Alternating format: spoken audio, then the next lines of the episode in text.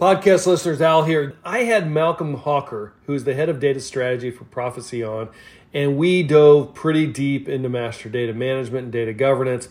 Hey, I wanted to keep it all, so I'm going to have two sessions here, around 30 minutes each. This is part one. Thank you for listening. Bye. Let's go.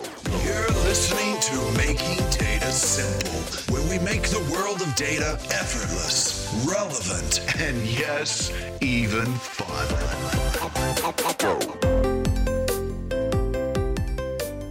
Hey, podcast listeners, Al Martin here. I'm just going to jump right in today. I have a guest, uh, Malcolm Hawker.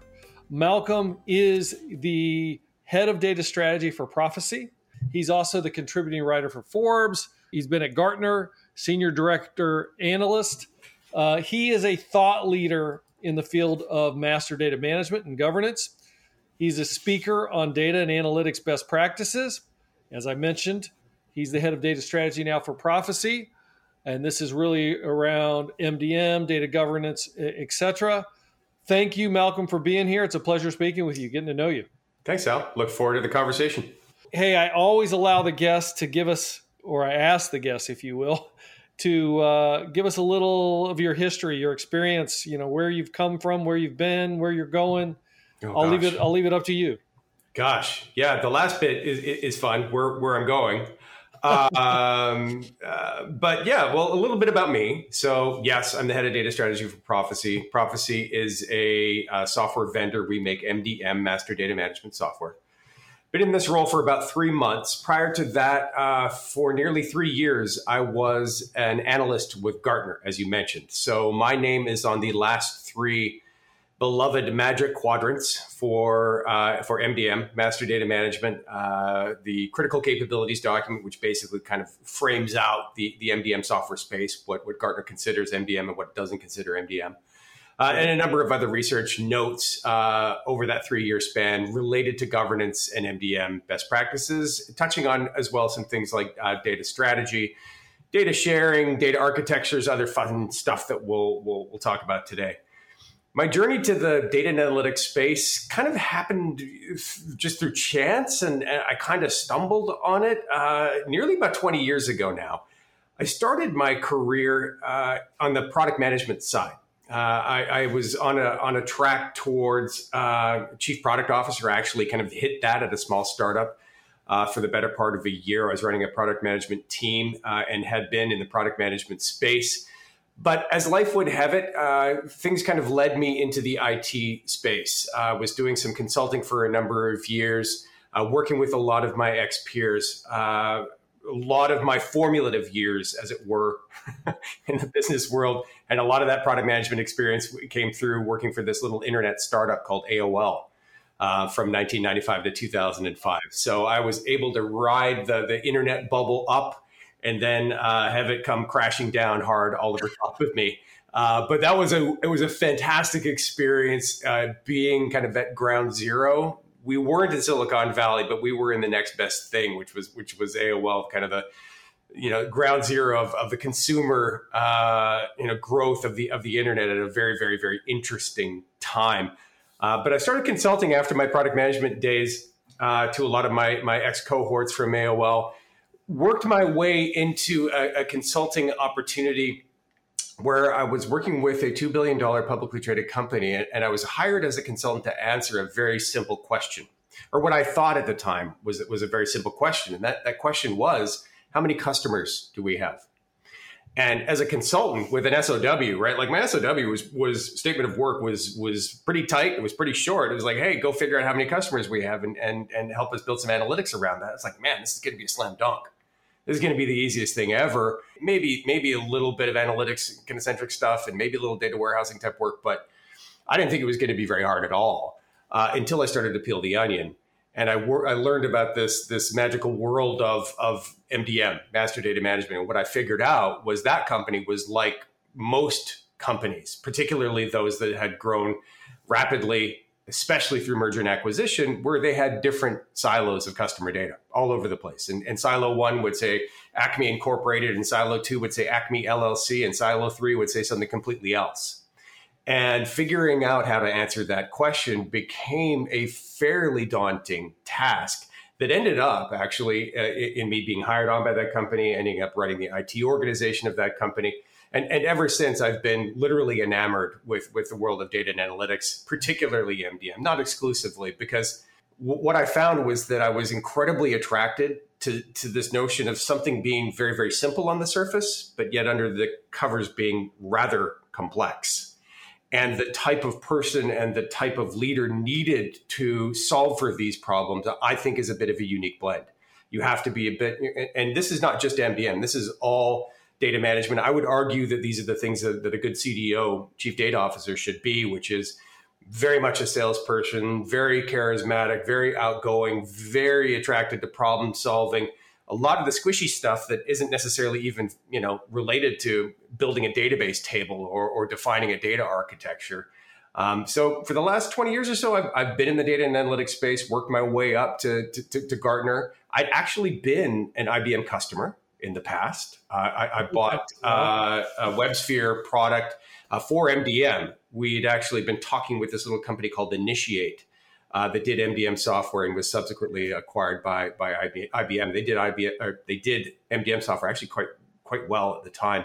Um, so uh, that's a short version of how I got pulled into the into the data and analytics space. There's a lot going on here. There's a lot of hype that I look forward to talking to about more. Where are we going? Gosh, um, I, the future is bright. Uh, and I wrote about this in the last MDM Magic Quadrant, actually. Uh, the and as well as this note I, I published at, at, Gartner called "The State of MDM." I think the future here is really bright because what we've seen over the last couple of years, particularly as a result of the pandemic, is this shift from MDM being phase two or phase three or phase four of some project. Right? We'll get to that. Like, we'll, yeah, let's focus on the ERP consolidation. Let's focus on this other stuff. We'll figure out the MDM stuff later Mm-hmm. That's shifted. That's no longer uh, what I'm hearing from a lot of corporate leaders. What I'm hearing is is MDM is a foundation of digital transformation, right? If we want to enhance our customer experience, if we want to optimize our supply chains, right? If if we want to understand and and and improve on the product experience and what people are seeing on websites from a product perspective, that's all MDM. D- data is sitting at the, at the core of your digital transformation house. And if that core is not solid, you'll have a hard time uh, reaching some of those digital transformation goals. So MDM has shifted from nice to have to must have. So that means good things for, for the future of MDM and data management and data governance. I would argue the same is, is very much true for governance, although uh, companies uh, uh kind of struggle there a little bit. Um, and in the future, I, I think we can see some really cool stuff um, I think we're going to see some really cool stuff around uh, widespread data sharing. I think we're going to see the creation of more uh, what I would call sharing networks of data, where you could imagine maybe an MDM of MDMs that sits above companies, right? MDMs today sit above sources of data within individual companies. Right, right. Those those infrastructures are all being managed largely the same way, right? And and a lot of the data quality rules and a lot of stewardship is the same right? Company A and company B and company C are all largely managing data, high level data for their customers in a very similar way. The supplier onboarding processes has more commonalities uh, than differences across large corporations. And I think if you think about the idea of MDM sitting on top of MDMs, where you could even maybe even envision shared governance or shared data management across companies instead of within individual companies so I think there's some cool stuff out there. Layer in the notion of maybe even something like blockchain uh, on top of that as, as a governance layer and maybe even, even as an incentive layer for some of this shared data management. I think things start to get really interesting. So obviously MDM is your sweet spot. Do you yeah. consider your sweet spot data fabric though too as well? is it one um, you do or no? Uh, it's I hold a place in my in, in, in me for data fabric most certainly uh, i was taking when i was a gartner analyst i was taking inquiries related to data fabrics i was very close uh, to a number of the kind of the key thought leaders in the data fabric space uh, on the Gartner side, um, notably uh, Guido De Simoni, uh, Ankush Jain, uh, Mark Beyer, a few other analysts at Gartner who are really kind of pushing the fabric narrative. Mm-hmm. Um, I'm a believer in the fabric. Absolutely, I'm a believer in the fabric. Uh, I, I, think it's worth noting, though, that I mean we are easily five to seven years away from any sort of market maturity there. So I, I think that we are way ahead of our skis, as it were, metaphorically speaking, at least from a kind of a vendor and hype perspective. Um, you know, there are a handful of companies on the planet that have, have implemented a true data fabric architecture, at least as Gartner would define it. Right? So they, you got to define that for me then. I mean, yeah. what are we missing? Is yeah. Well, yes, data fabric is a- around uh, more sophisticated integration patterns, right? Yes, data fabric involves widespread virtualization of data into hyperscaler type environments, right?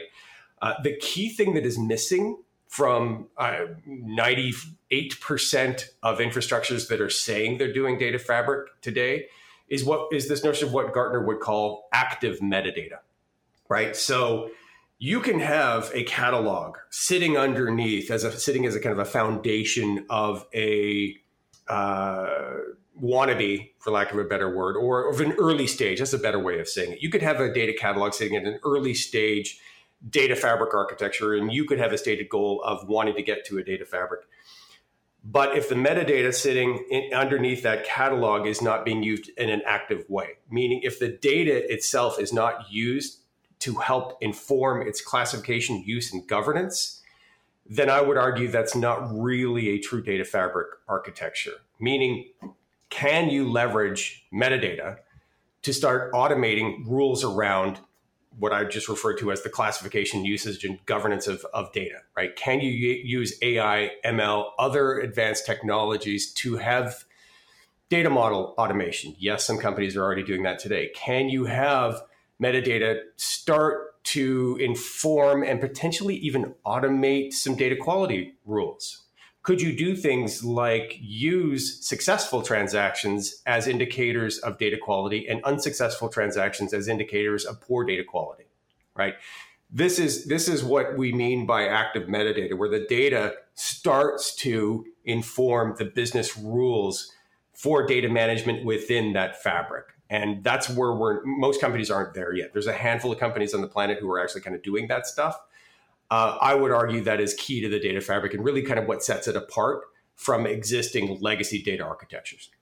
Well, the one thing I would say is I think at IBM we're ready, but to your point, I don't know that all customers are ready. Uh, oh, technology's there. Yeah, couldn't couldn't agree more. This what you're talking about is a quantum leap, or what I was just talking about from a fabric perspective is absolutely a quantum leap from a governance perspective, right? M- meaning the notion of having the machines take over um, yes, augmentation is is is there, and, and, companies are warming to that, where you could have machines help help to inform decisions about data modeling, data data architecture pat or data integration patterns, data quality rules, uh, uh what's master data, what's not master data.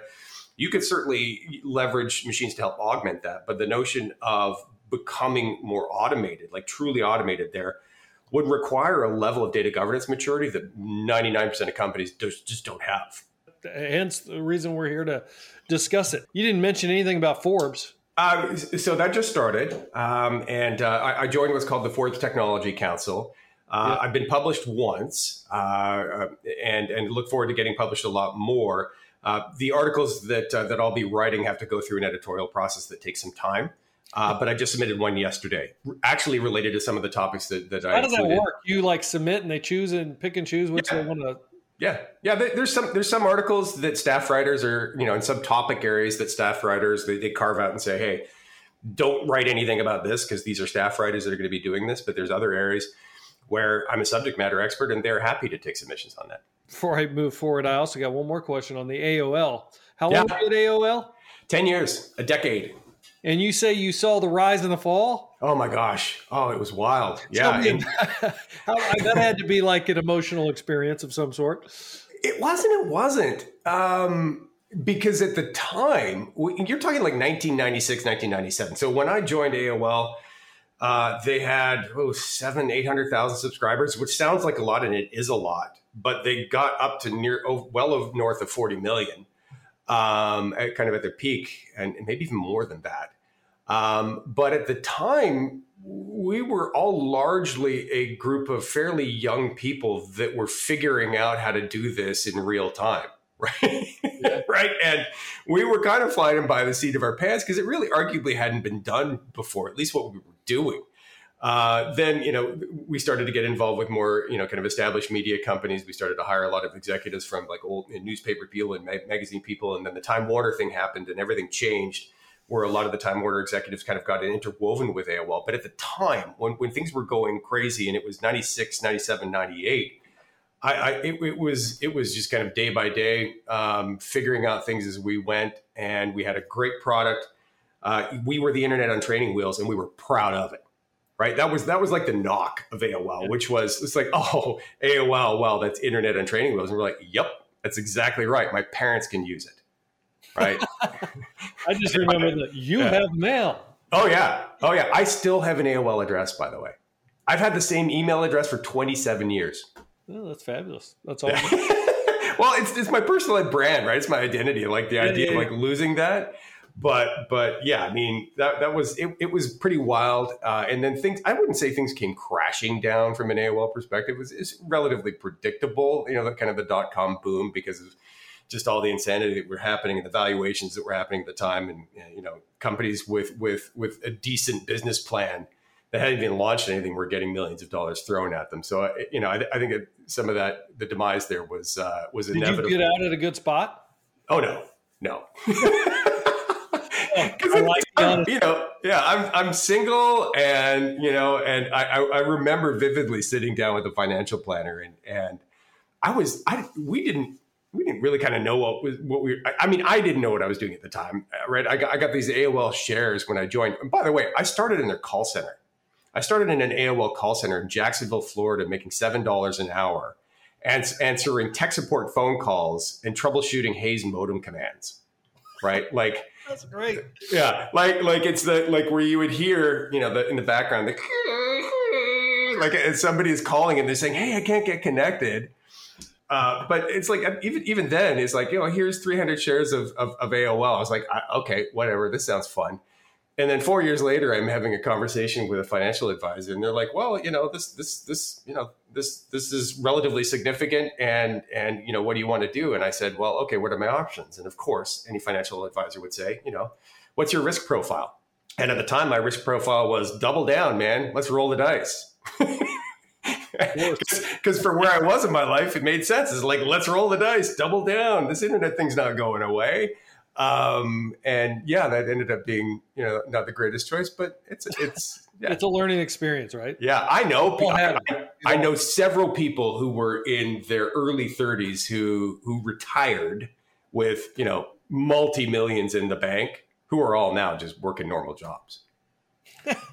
Yeah, I know many of those as well. So yeah. it, it's not unique to, to yeah. AOL. Oh, I no. the dot com just as well. And yeah. I, I, know we got a lot of listeners out there that are probably saying, "What's his whatever?" You did it better than me. You've got a pretty. To, oh, the Hayes modem command. Yeah, the oh, modem command. Oh, this is this is analog connectivity over, over over the public switch telephone network, right? Where just like picking up a phone and go boop like the the the yep. instructions for the network were, were delivered through sound right? And, and that was exactly how how modems worked which was at the beginning of a session there would be these sounds that were communicated to establish you know here's here's who i am here's you know here's here's my protocol right? Uh, here's what i here's how i expect to receive data. And it was i mean it was like duct tape bubble gum and smoke signals but it worked. It did work. Hey, yeah. it worked. It got us here. We needed that leap to, to, to get to the point. Yeah. So. yeah. All right. So I have a Making Data Simple podcast, and I don't know that we talk enough about governance. I don't know that you can ever talk enough about governance. Governance is absolutely critical. MDM is absolutely critical. But I think AI tends to be sexy right now in mm-hmm. the analytics piece. So we get a lot of AI and what's going to, you know, what we're doing around AI and the future of AI. But I think it's a great opportunity to really hit the governance because, you know, data is just data at yep. the end of the day. In fact, it's a cost. It's almost a liability unless you can do something with it. To do something with it, you got to know where it is, you know, how to manage it, how to govern it, to have the uh, metadata that you you mentioned. On yep. the IBM side, we're doing pretty good on MDM as well. let's start with your definition of MDM. Yeah. So there's a few things. I will I will kind of go by the textbook pseudo Gartner definition of MDM. At, at, a, at a very high level, uh, MDM can be two things, right? Let, us separate that first. So first, MDM is a software solution, master data management, um, but it's it's primarily and first and foremost a discipline, right? It is a way of managing data. So MDM is the people processes and technology I will just distill it down to that. The people processes and technology that need to be in place to ensure the semantic consistency quality consistency uh, fit for purpose of an enterprise's shared data assets. That last bit so there's a few things buried in there. One is people process technology normal stuff there. Uh, another one is uh, business rules right? Sem- semantic consistency, meaning definitions, right? Uh, fit for purpose, accuracy, consistency, you know, classic data quality stuff. That is all governance, right? This is a subset of governance. It's it's not all governance, right? I mean, there, there are a lot of governance frameworks out there that say these are the seven or eight things you need to get right. MDM kind of wraps around a few core notions of, of governance that are related closely to data quality. Uh, and then the last kind of key aspect of de- the definition of MDM is this notion of shared data assets. Right, the way that I described this when I was a Gartner analyst, it's a great visual. Just imagine a three-ring Venn diagram, and the three rings could be tables, it could be databases, could be applications, doesn't matter. The data in the middle, though, of that Venn diagram, that's your master data. The data that is shared across workflows, processes, systems, databases that needs that consistency, right? That needs common quality rules, common definitions, common governance. That's MDM. So, you know, the, the, the common forms here are customer, asset, product, uh, employee, location. Right? The list of potential data objects here is relatively long, but most, you know, most MDM objects, we're not talking about a lot of data. I, I have worked with ridiculously large companies where their master, their customer master records were, you know, like a dozen fields of data mm-hmm. right? And, and and and it's the it's the data that needs consistent management, consistent governance that is that is master data, and it's not all. It's a significant subset of data. So you know we can get we can get into conversations about architecture and and what what we would call implementation styles of MDM. There's a lot of different ways to do it. Kind of old school, top down, heavy handed uh, MDM, which a lot of people still think is MDM. When I use that that, that acronym it brings out a lot of kind of you know emotions in people particularly people my age that have been in the space a while because inevitably you know what i'll hear is well we tried that before it didn't work. Right? Mm-hmm, mm-hmm. and then i'll say well here's mdm like oh you uh, mm, yeah I, that we tried that twice before and it was a dismal failure we spent millions and, and da da da da da. But often those are associated with these kind of top down heavy handed styles of mdm where it is creating a single version of the truth for customers, products, whatever, and then forcing business processes to use that data, right? What we would call more of a centralized pattern of MDM. Some companies are still doing that, but they tend to be very process centric. They tend to be in the manufacturing space with very limited numbers of customers or suppliers, where where um, kind of process excellence is at the core of their DNA. Most companies are implementing more modern styles of MDM that tend to follow more hybrid type patterns where you can have different versions of the truth based off of use case or based off of application at an operating level, certainly, where sales and marketing sees one thing and maybe finance sees a slight, slightly different thing. Uh, but at a higher level of the organization, at, at, at you know at higher levels, um, C level, different versions of the truth. Then? It's it's it's it's it's it, it is different instantiations of the truth right? Um, but that again, that is a, a more advanced, more modern form of MDM that that requires a more advanced form of data governance because there's a lot of if then rules there, right? Meaning if people in sales see one thing and then somebody in finance sees something slightly different. A, a classic example is maybe like a bill to versus a ship to, right? It's the same customer, right? It's just a different view of, of the data based on the use case. Bill to is is is a finance view of the world, and a ship to is a maybe more of a logistics or a distribution view of the world, right? So both can exist at the same time. They're, both valid for those individual use cases.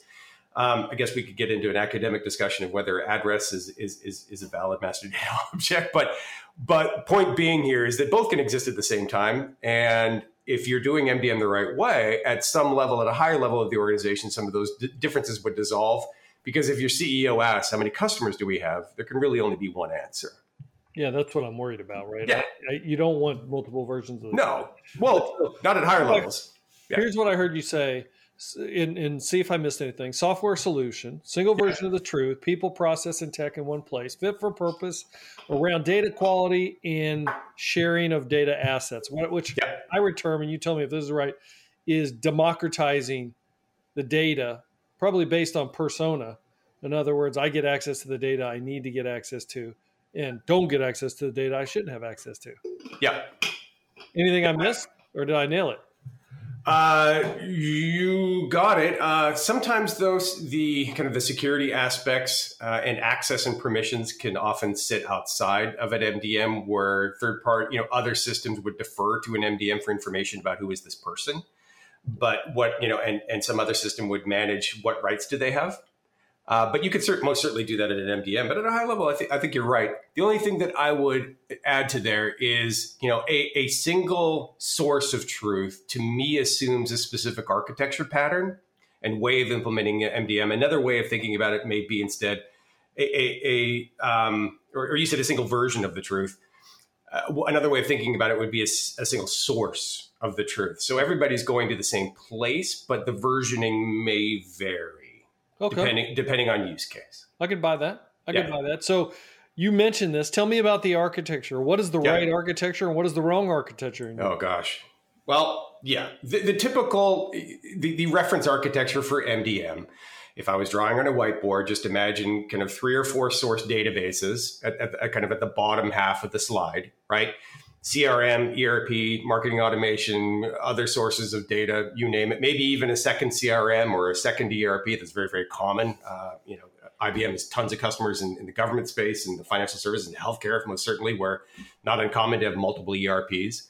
Um, that they're kind of imagine those sitting at the bottom, and MDM would sit over top of all of them, right? And where MDM is pulling source data out of those systems, right? And again, not all data, just a significant subset of data that the, the, the middle of the Venn diagram, right? The fields, the attributes that need consistent governance, that need consistent quality management and whatnot, uh, into that uh, centralized data hub. So MDMs are in essence just data hubs uh, that act as key registries in essence, right?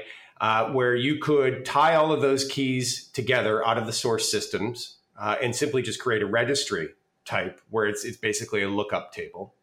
Uh, or where you could embark on uh, saying, okay, you know what, these there's multiple versions here. We need to distill this down to one, right? There can only really be one, and and that's a kind of a separate architecture here. So where the arrows are only going one way up, right, from the source systems and into an MDM. And by the way, typically data warehouses, BI applications would be consuming data from an MDM. So the BI would be sitting over top of the MDM and using it as a source of data. Um, but where the arrows are only going up one way from the source to the MDM, that would typically infer what we would call an analytical style of MDM, where all you're trying to do is to use it to link things together, but you're not changing the source data at all. This is the, the typically the approach that people would use to solve for any sort of 360 use cases, where you're not trying to change source data, you're not trying to change any of the applications, processes, workflows that are used to create or manage that data. All you're trying to do is find a way to link it together. John Smith, Jonathan Smith, JJ Smith, right? But there can still be a lot of value there if all you're trying to answer is the question of how many customers do we have? Maybe your company is is is more of a holding style of company where all you're trying to do is have aggregate reporting, right, across lines of business. The other style of MDM is where there are bidirectional arrows going up and then coming right back down, right? Where the data comes from source systems, MDM, MDM makes some decisions, applies some common business rules, some governance rules, and then pumps the data back into the source systems. More of an, what we would call an operational style of MDM. So high level, those are the two styles, analytical, operational. Which ones are used most? analytical by far, uh, because it's easier. It's a lot easier and it can still drive a ton of value. So when I was in the 1500 plus conversations that I had with business leaders when I was an analyst, most of the time companies will start and I would recommend this. This is, a best practice. Start with an analytical view where you can use those insights to drive some some fantastic business value. Great example in the world today, right now, is how many suppliers do I have? What sort of risk do I have within my existing supply chain? I have no idea how many unique suppliers I really have or what my risk is uh, from an availability of supplies perspective. You can answer that question just by having a very, very good report. Now, if you want to get into more operational styles where you are, you know, maybe consolidating uh, supply chains or changing your supply chains, uh, great place to be. Those benefits can be truly transformational. So what we would see here really kind of ties to this notion of maturity, where if you start simple, analytical MDM, you can be up and running relatively quickly. By the way, if you're talking to a lot of vendors and they say, yeah, we can be up in, you know, three months or eight weeks, that's generally what they're talking about is an analytical style where you're not trying to solve for any of the source data issues where over time companies will mature, grow their governance function, grow their MDM maturity, and try to evolve towards more of those operational styles over time. Where you truly do start doing things like stopping the flow of garbage in, where you have real time API communications between a source system and an MDM.